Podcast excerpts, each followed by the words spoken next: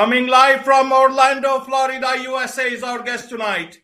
Welcome to this very special edition of the KJ Masterclass Live, the show which ensures that you profit from your time spent here with experts, either through the industry insights, information, or simply learning from them. And today we have Darleen Priday, CEO of DP Consults, and she's also a sales coach with 25 years of experience in sales and business development. Welcome to the show, Darleen. Thank you, AJ. I appreciate you having me. Thank you. Thank you. Welcome to the show. Welcome to India. It's a global show. It will be going to a lot of places.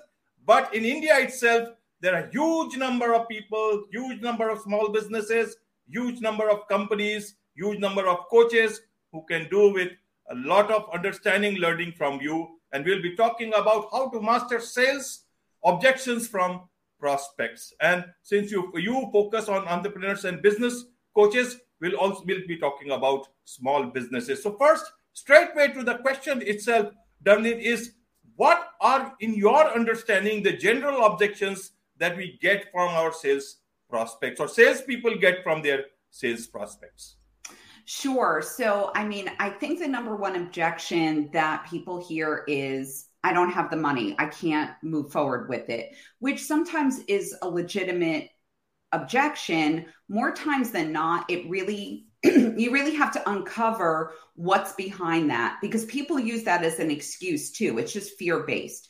So, um, addressing that and really understanding more about what is their true objection and understanding what their need is is the a better way to approach it. Okay, okay. Uh, is there any other objection that you'd like to? Is it always about the money? Because when you approach somebody and you think that it's a it's it's your uh, prospect, sales prospect, then obviously does money part always work out if a person is it's just as a $25 product or $50 product and a person is very rich it's very obvious so how does that work out should you just take it on face value and move on that this is not your ideal client so, AJ, I think we have to backtrack a little bit because to build up to the objections, what I do and what I would advise people is to approach the sales call not as selling, but as a discovery call, really understanding what the client needs, really conveying your value and what you have to offer. When that happens, that's when you can really uncover what the true objections are.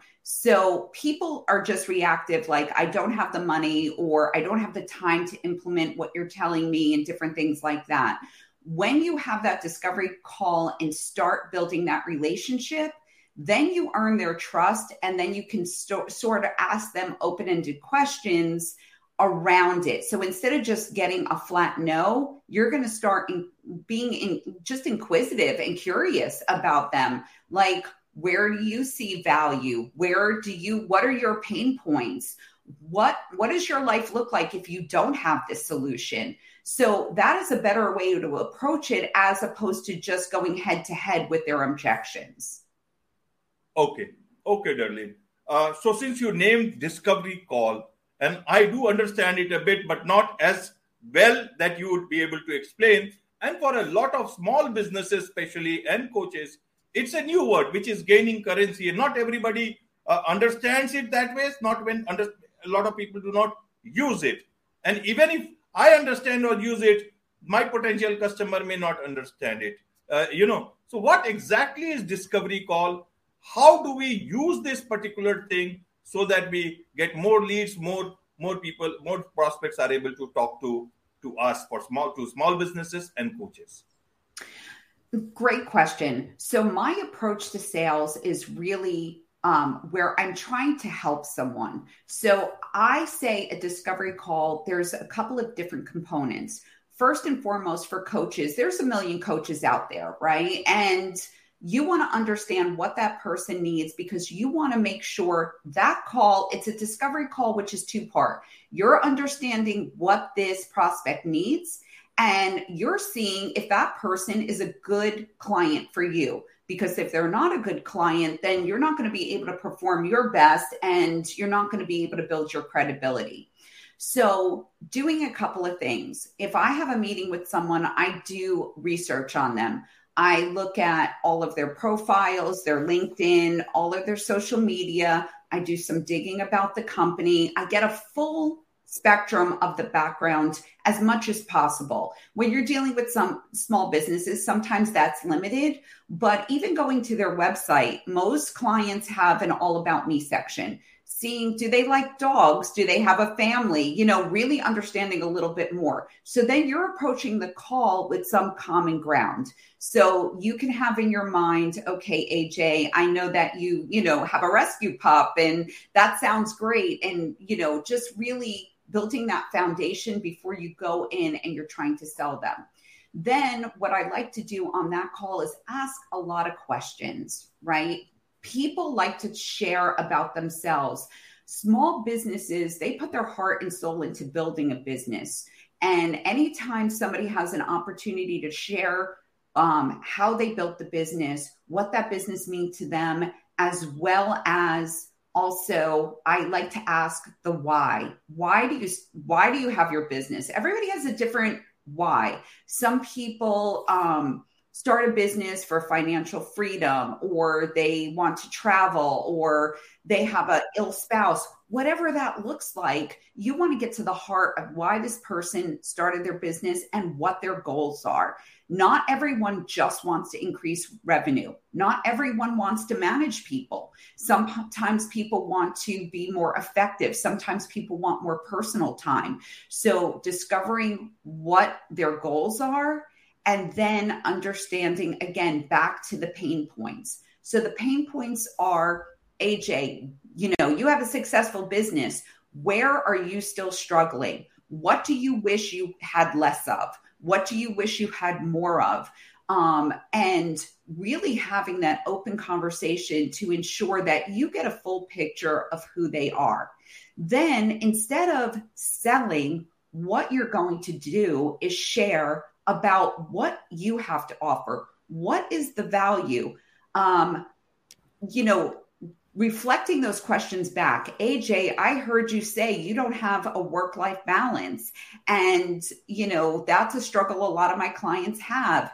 If you did x y and z that would give you more time for your family. Or i had a client just like you who was struggling with this pain point and this is how I help them. So you're painting a picture, you're visualizing what that person would look like with your solution and helping them see themselves living out that solution as opposed to just saying what you do and how you can help. Does that make sense? Yes, yes, full. It makes a lot of sense, Darleen. And in fact, uh, since we are talking about understanding this thing called discovery call, normally you know uh, uh, darleen i see discovery calls for different durations 15 minutes minimum 10 minutes and then there is even discovery call of half an hour 45 minutes. Now uh, because there is an opportunity i'm asking you right now what is the ideal duration? Because in 45 minutes everybody will get their problem solved and will never be heard especially if you are a coach.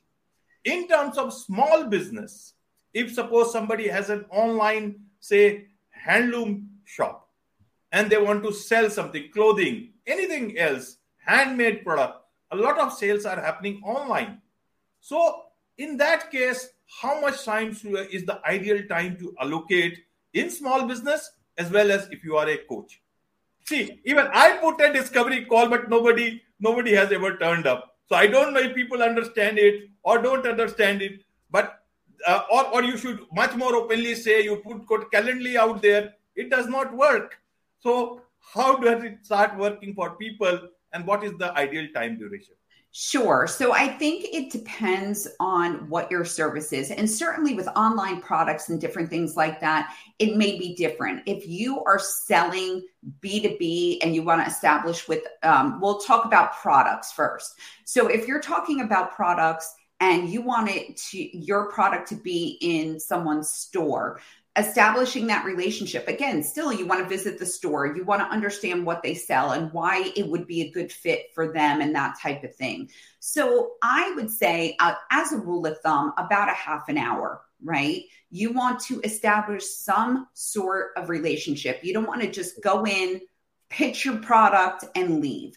You want to understand who they are. You want to make sure that if the time is not right, you're building that relationship that they will keep you in mind in the future. You know, especially for products, there are budgets, there's open to buys, there's different things like that that may not, you know, I love your product, but I don't have room in your in the store right now. Um, what you can do is leave that door open and establish that relationship, give them information, follow up with them, never leave that discovery call without saying, I completely understand you don't have room in the store for it now. Is there a better time to follow up? What does Q2 look like? You know, how can I get in before you make your buying decisions for your fall line or whatever it may be? So, really understanding a timeline and have a definitive follow up time with them. For coaches, yes, you don't want to spend endless hours on the phone with someone, solve their problem, and then have them leave. What you do want to do is, um, again, establish that relationship. So I usually leave about a half an hour, but I buffer it because some people, it takes a little bit longer. Some people, it's you know in and out they're short on time they just want to hear it and that type of thing but um leave enough time because again as a coach you don't want to bring somebody in there that doesn't understand the value or is not going to be a good client for you because then that is just going to make your coaching miserable they're not going to be happy and everything like that so it is if you view it as an interview for not just you selling to them, but you vetting out who you want to bring in as a client, you need a good half an hour to be able to do that. Right, right, Darleen. Now let's come to the uh, prospects part, objections from prospects. Much more focused on that. Again, yeah. Small business and coaches. Businesses are very small, so many a times it is the owner, founder, or uh, the person who's making the product, they themselves want, want to talk. Even in terms of coaches, it's the person himself or herself. In situations, in several cases, in you know, uh, in terms of products, people say, "I have seen cheaper products than this at some other site," but they will never say which site. Mm-hmm. Then again, they will say, "Can you give me more discount?" Mm-hmm. Okay, they're right. It keeps on happening. I see with my friends with other places also and online when i do the research i do find such things happening then they have their own question oh i have been cheated by somebody else earlier on i the, it was not great how do i trust you yes okay so these are questions now you don't know those people are genuine buyers or they are just wasting your time or they are just having fun whatever it is yeah where how do you deal with those things and second thing is that there are real buyers, real prospects who may be interested or who may have used your product, but they will not be satisfied. How hmm. do you have that empathy at that? How do you the best way to you know to make sure that you are uh, going for customer delight? How do you look at it? Yeah, absolutely. So there's there's a couple of different things. In my career, I've sold I was in the fashion industry, I sold products. I also served services for many many years, right? So um, there's some similarities, but it's definitely a little bit different. I think people like to negotiate when you're dealing with products. That's just the nature of it. I was a buyer also, so I get that part of it. You always want to feel like you're getting a bargain. Sorry um, to sorry to interrupt. Uh, Darleen, but is it more that people like to haggle or ask for more discount from small businesses? Big businesses, they feel like their ego will be, you know, hurt if they are asking for discount. They are more comfortable with big players and don't go and ask for too much discount until it's openly written down there that we are giving this much of discount. So, yeah, so I think that that might be part of it. But what I would say for the small business owner is to know your worth know what the value is, know what your competition has, know why you're different, and know your value, whether it's a product, whether it's a service. And go into the meeting. I'm not saying not to be flexible, but where where I find, especially with services, I always say, like, this is what it is. And there's no negotiation. And that's it. Um, not because you don't want to be flexible, because you know your value. You've already priced it well. Um, just to price something high to make somebody feel like they have a value is ridiculous. That just ruins your credibility. So I think by approaching it and saying, you know what, AJ, I appreciate the fact that, you know, you want a discount, but this is where I priced it because of the quality of the materials that I use and the time involved and different things like that. And I want to make sure everybody's getting a fair price. So I priced it fairly and this is what it is. Now, there are with products volume discounts and, and different things like that. But I would say that the owner of the small business selling their products needs to have that really established. So this way they're not thrown by somebody who is saying, well, I can get the same thing for less. You know, that's that's usually not true. They're usually not comparing apples to apples, if you know that expression, right? They're not comparing the same things. So, again, back to knowing your worth, knowing your value for a product, coming back and saying, well, I you know, respectfully disagree because of the fact that my product has X, Y, and Z, is made with these things and that type of thing. We make in small batches. You know, we are not mass producing and just, you know, doing those different things. So that creates the value and, and, leaves it at that. Most people ask just because they feel like they they have to ask, right? And maybe there's no expectation. As far as services go, knowing knowing your niche, knowing your value, knowing what you could bring as opposed to haggling and trying to undervalue what you have.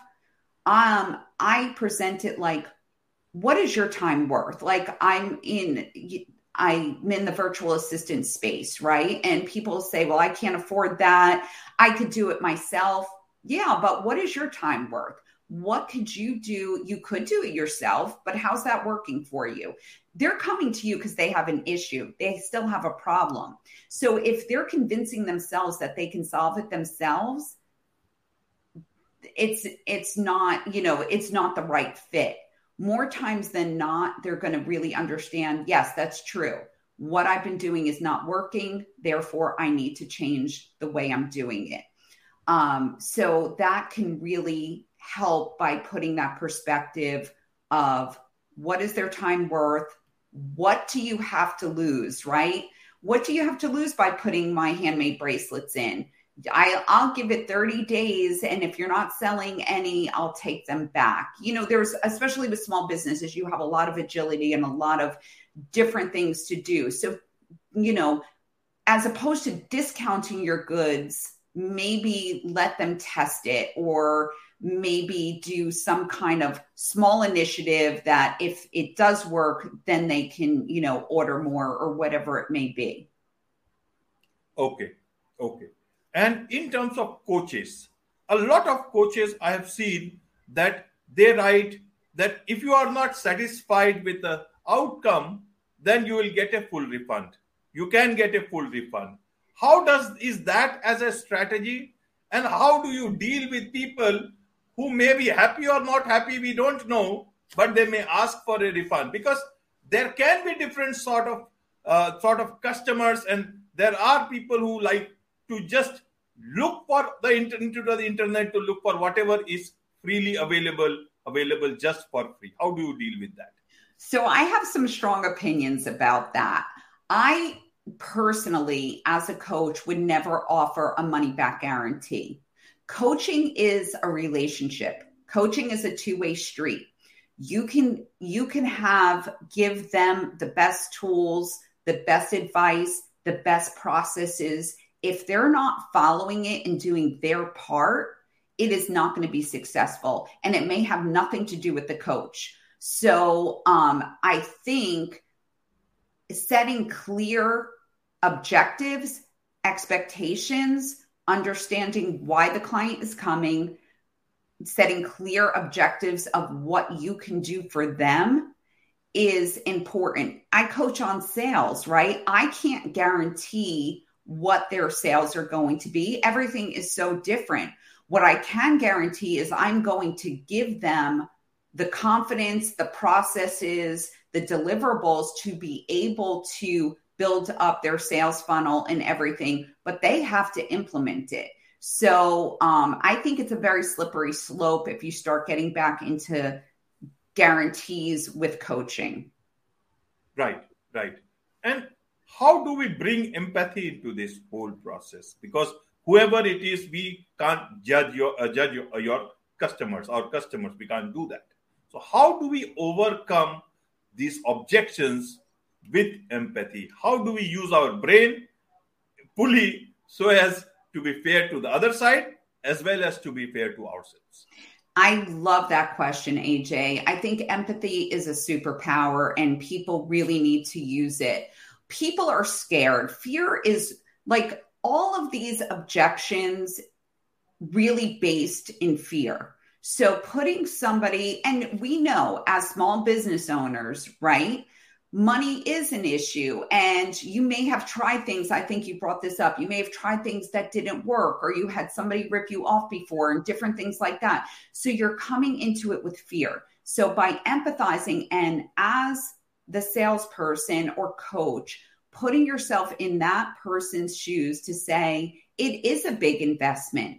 It is a big investment of time money energy all of those things. This person doesn't have the emotional um, investment to fail again with something that they've tried. So, really meeting them where they are. I would rather have those conversations. And if I truly do not feel like it's the next step for them, there may be another service, there may be another time that is better. So, I never push someone to do something that I, if I were in their shoes, I wouldn't do myself.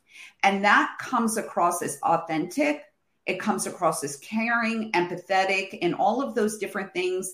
And that builds trust because a lot of business owners have been hurt before and different things like that. So that builds trust. That doesn't necessarily mean it's going to turn into a client initially, but down the road, it may, or at least I can operate with integrity and be able to know that I gave them a great starting point, a piece of advice, some food for thought. And if it works out in the future, they're going to come to me really understanding that this is the right solution.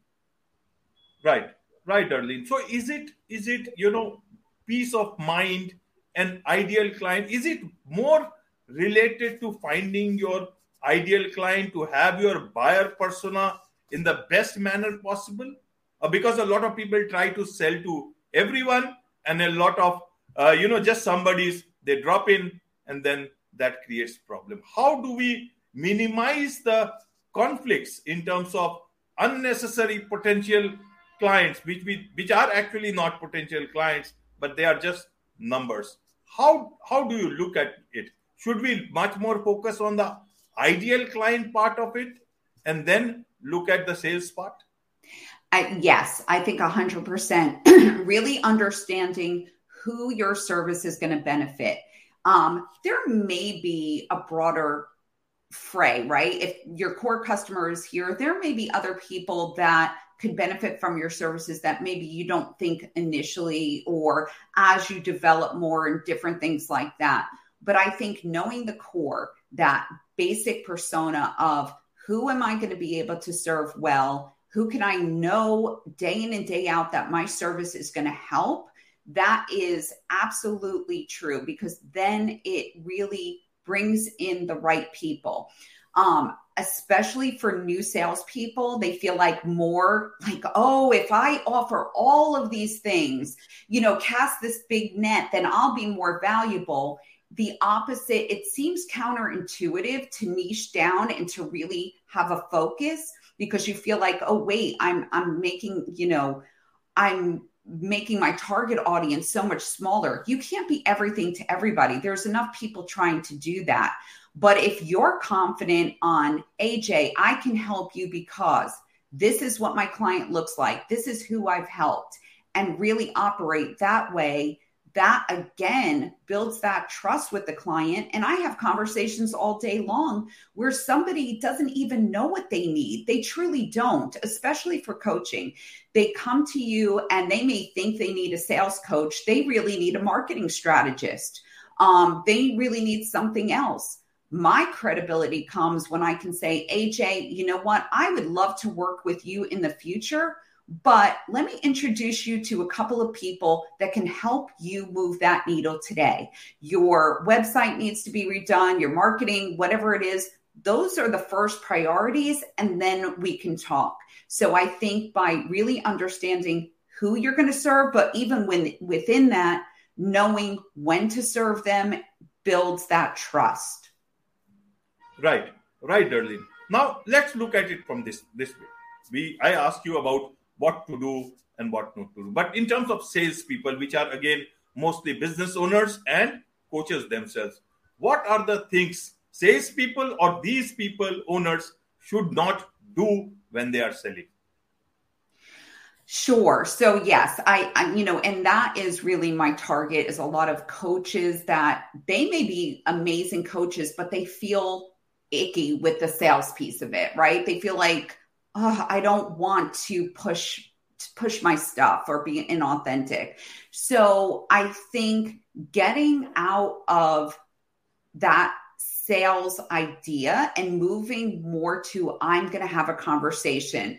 Just like today, we're having a conversation. It's not, you know, I'm not sitting here thinking, oh, this is a live teaching. We're having a conversation. So if you approach it like I'm going to have a conversation I'm going to give value regardless if this person uses me or not, that I'm going to have a great conversation.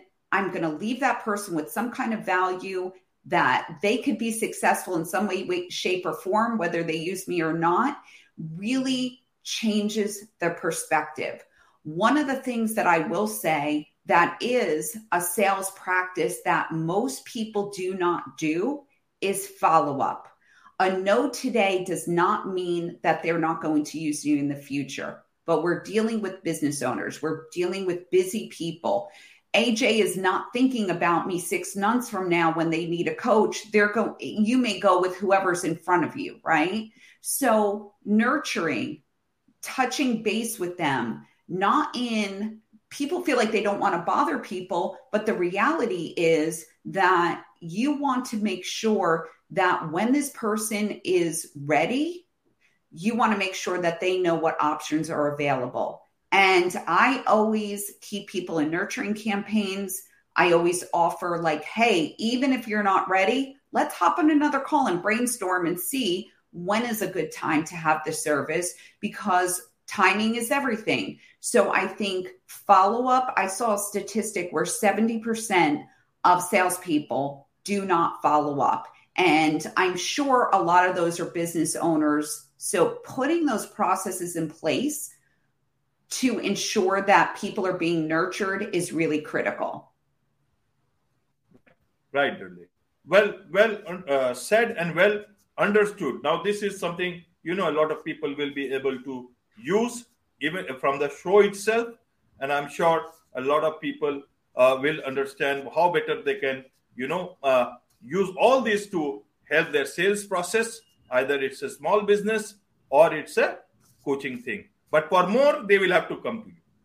And that is where you have to tell how people, small businesses, entrepreneurs, even coaches can connect with you so that they can they make the best of your expertise, of your free resources, and also of your consulting and advice when they engage with you.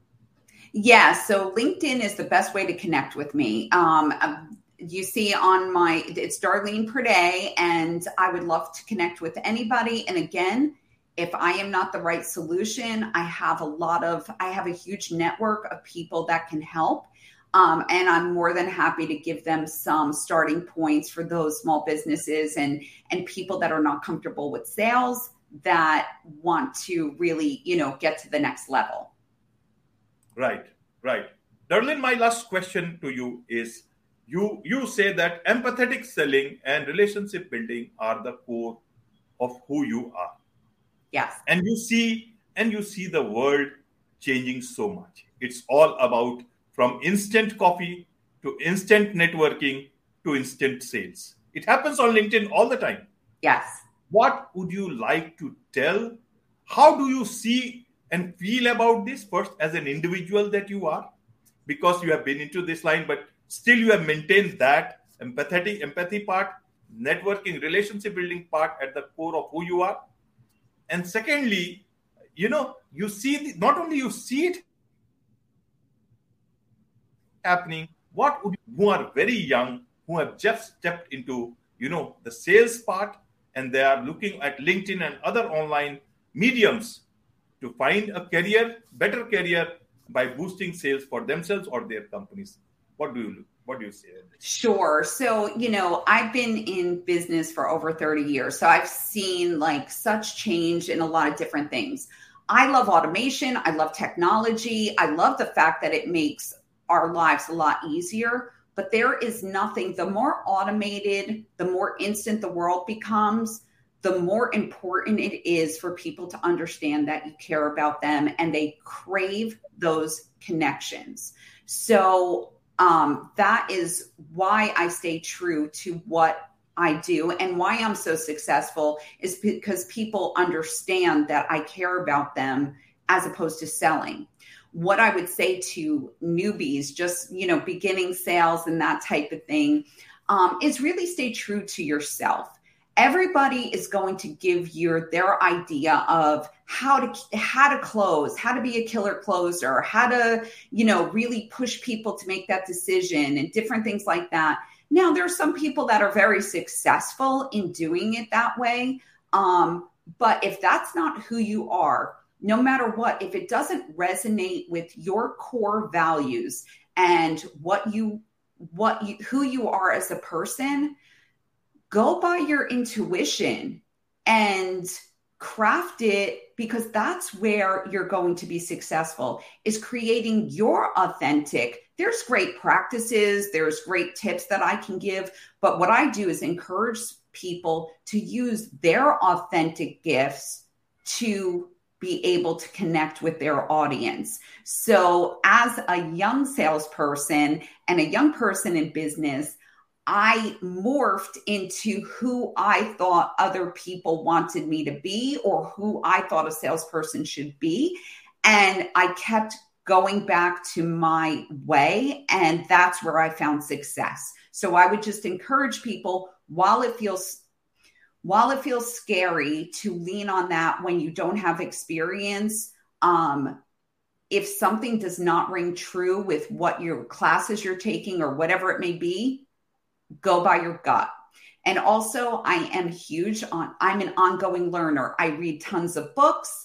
Um, I'm always listening to podcasts and I'm always trying to learn from people because even people that do things completely different, even if you're learning how you don't want to be, you could still learn something. Wonderful. Wonderful. On this note, it's a wrap on this very special edition of the KJ Masterclass Live. Thank you so much indeed for joining us. Thank you, AJ.